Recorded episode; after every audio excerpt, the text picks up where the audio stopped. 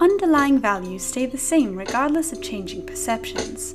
The more responsibility we take in our lives, the more power we have in the choices we make and how they affect us. Welcome to Start Off Unknown, Finish Unforgettable The Challenges of a Second Lifetime.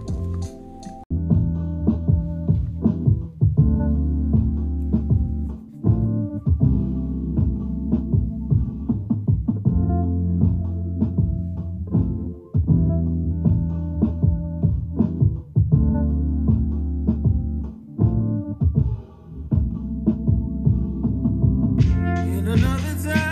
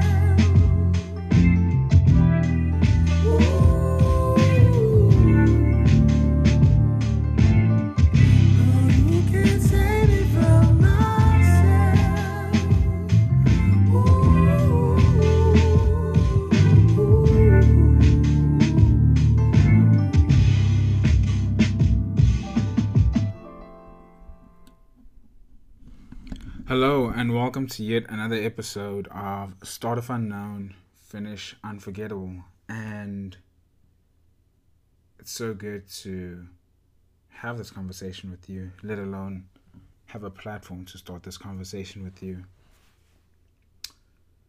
Today's episode is called Too Good to Be True.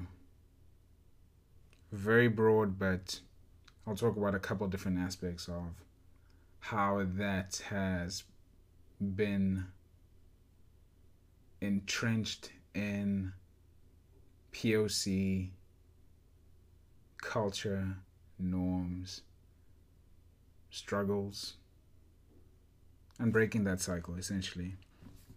Too good to be true.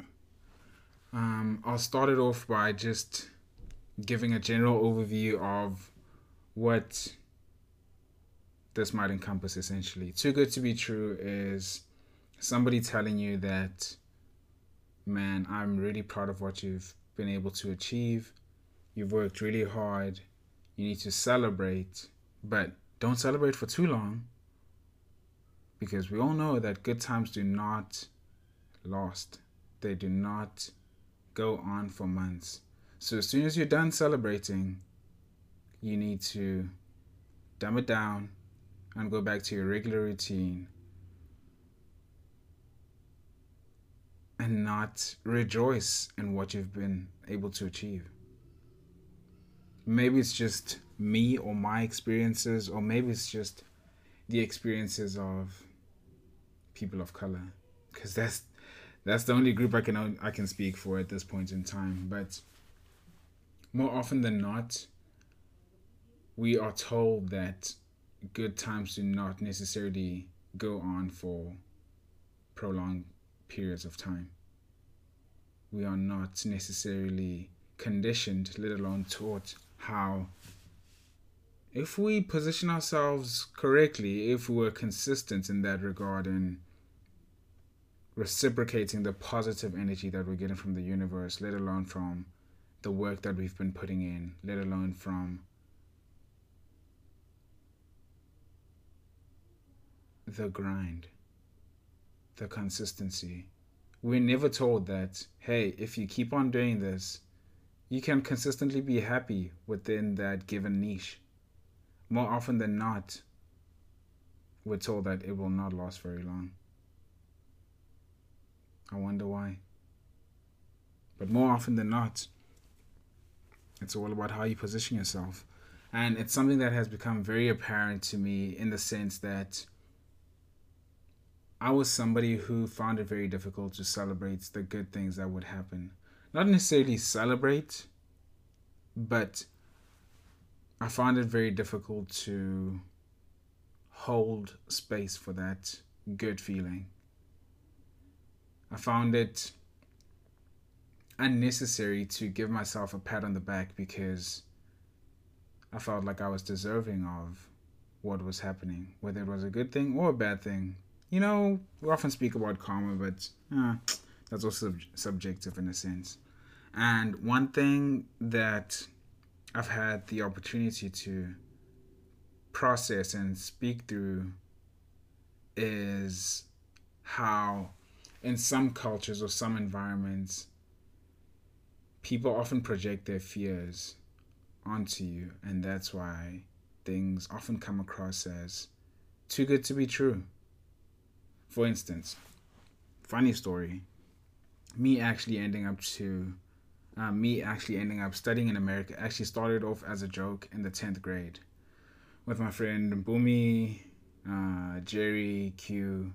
It actually started off as a joke in our what was it? IT class. Thought we had careers in IT. Clearly not.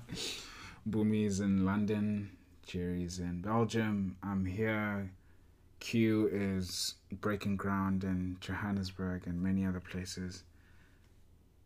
And just from that seed being planted in the 11th grade, that's when I started like looking up what kind of SAT scores would I need in order to position myself in order to make this happen?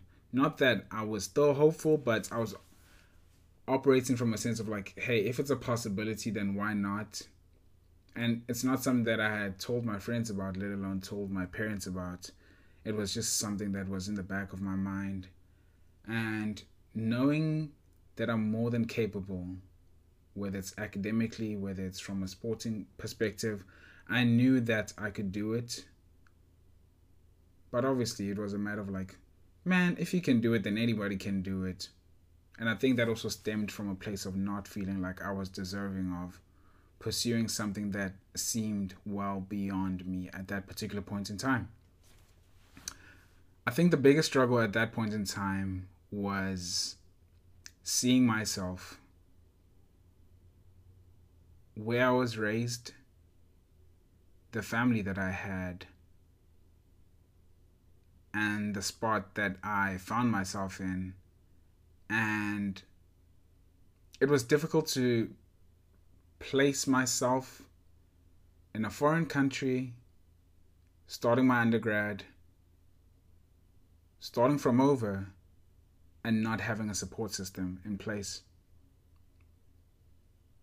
Felt like a far fetched dream, something that was probably impossible for my 16, 17 year old mind to comprehend. But the universe had other plans, obviously. That's when, in my final year of high school, my matric year or the 12th grade, um, I met a friend, Shannon, has become an incredible resource, family friend. I consider him my brother, and he came to South Africa for this um, sports initiative called Athletes in Action. Um, they took different captains of different sports from American universities came to South Africa for like a month or two. Um, he had the opportunity to train with my coach at the time, Miss Kingwell. She was the jumps and sprints coach. And he just approached her and he was like, Hey, would you mind if I trained with you guys during my stay here in South Africa? This is why I'm here. I'm here to learn. I'm here to grow as an athlete, as a person within my spirituality.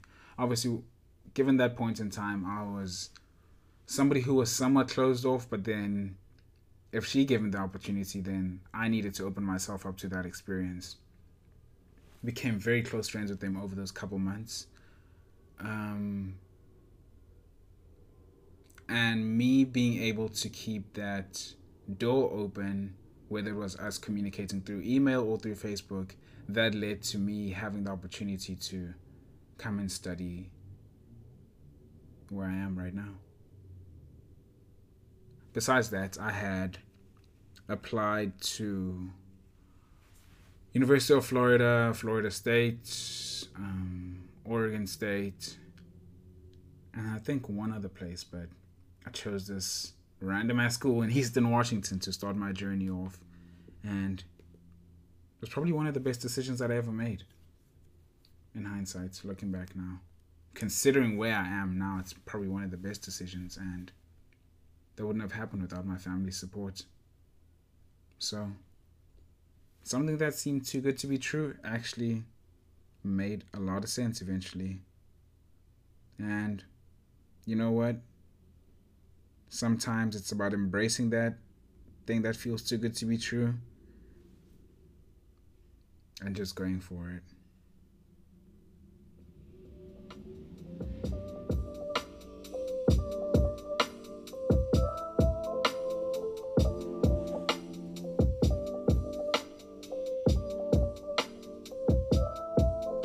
Better fall back.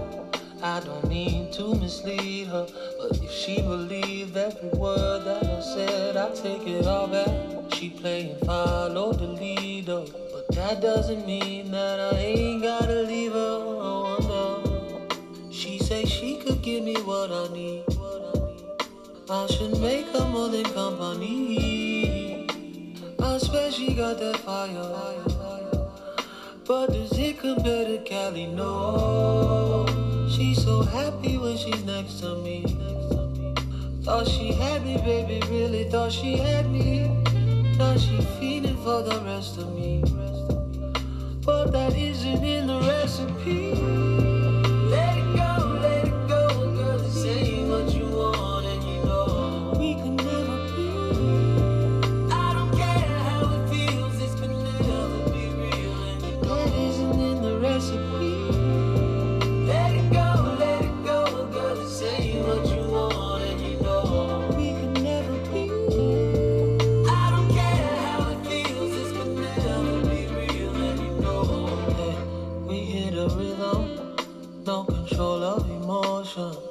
Time we spend playing house with no rent, the more you hate it. You real one, speak of devotion. Told him to leave and came looking for me. I wonder, did I stutter when I told her? None of this was ever meant to last. When I'm in it, it's that fire. But does it compare to Kelly? No. She's so happy when she next to me. She had me, baby, really thought she had me. Now she feeding for the rest of me. But that isn't in the recipe.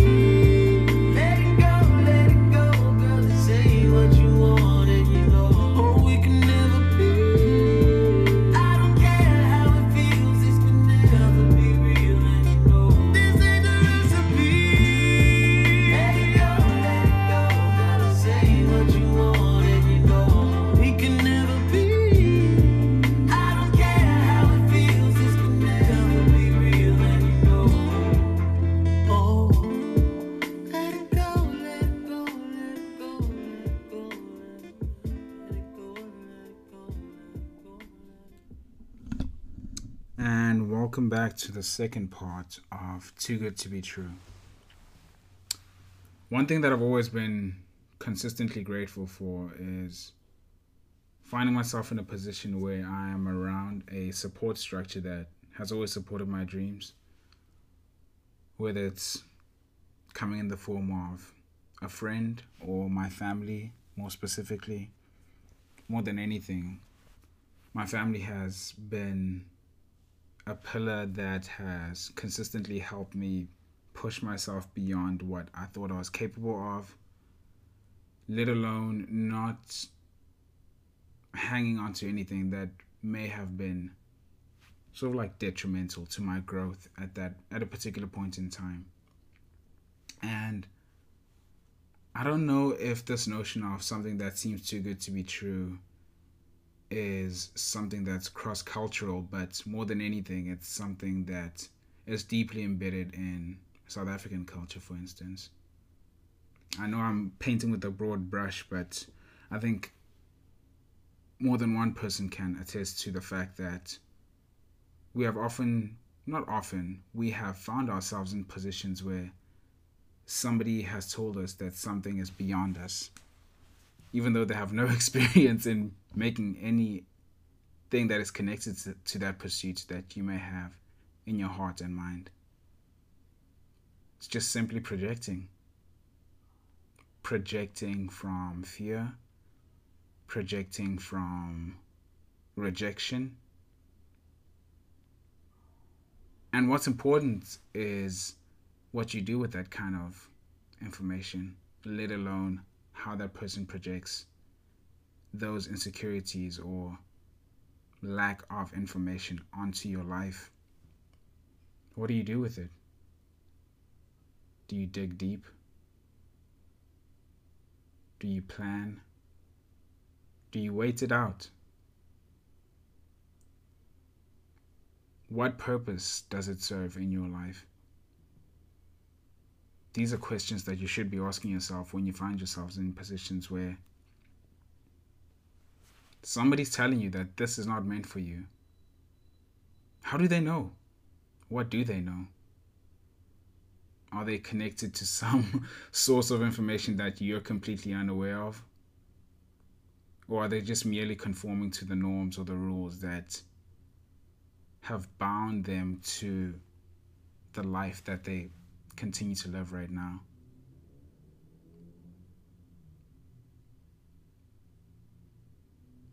My sister operates from a point of competitiveness and it's something that I found weird at first in the sense that like if she sees somebody not necessarily doing better than her but somebody taking steps towards pursuing their goals and dreams that inspires her to want more for herself and that intrinsic value that she has in herself it's something that she luckily passed on to me in the sense that I was 17, 18, trying to figure out how the hell am I going to end up studying in America. And now I've done that, had the opportunity to study in Europe, did that, see different parts of the world, still doing that. And that was merely because I never thought something was beyond me or something was too good to be true. I have not found myself in a space where somebody's projecting their fears. I don't know if it's a matter of my parents operating from a place of prayer and hope or just their undoubting belief in my capabilities and the opportunities that I have available to myself compared to their upbringing and how that has changed my trajectory in life. I want to close off this episode by telling you guys how my name was thought of. It came from my dad's mom, my grandmother, and she had a dream. she had a dream that either one of her kids or her grandkids would end up studying abroad, pursuing a career in pre law or law, and being successful in that regard. And that's how she came up with my name. This was only told to me when I started my freshman year of college. Am I living out a prophecy? Question mark. Who knows? She passed on the first birthday that I celebrated my freshman year. So, like a month after I was done, no, a month after moving to Whitworth University, she passed on. And instead of seeing that as an incredible loss and knowing what I know now when it comes to how she thought of my name and how that came about, I think she she felt like she had completed her purpose. And then I was just starting mine. So, yeah.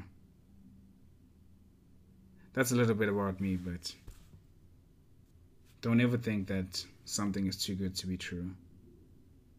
Give it to yourself. Even if it means spending the last couple months pouring into yourself.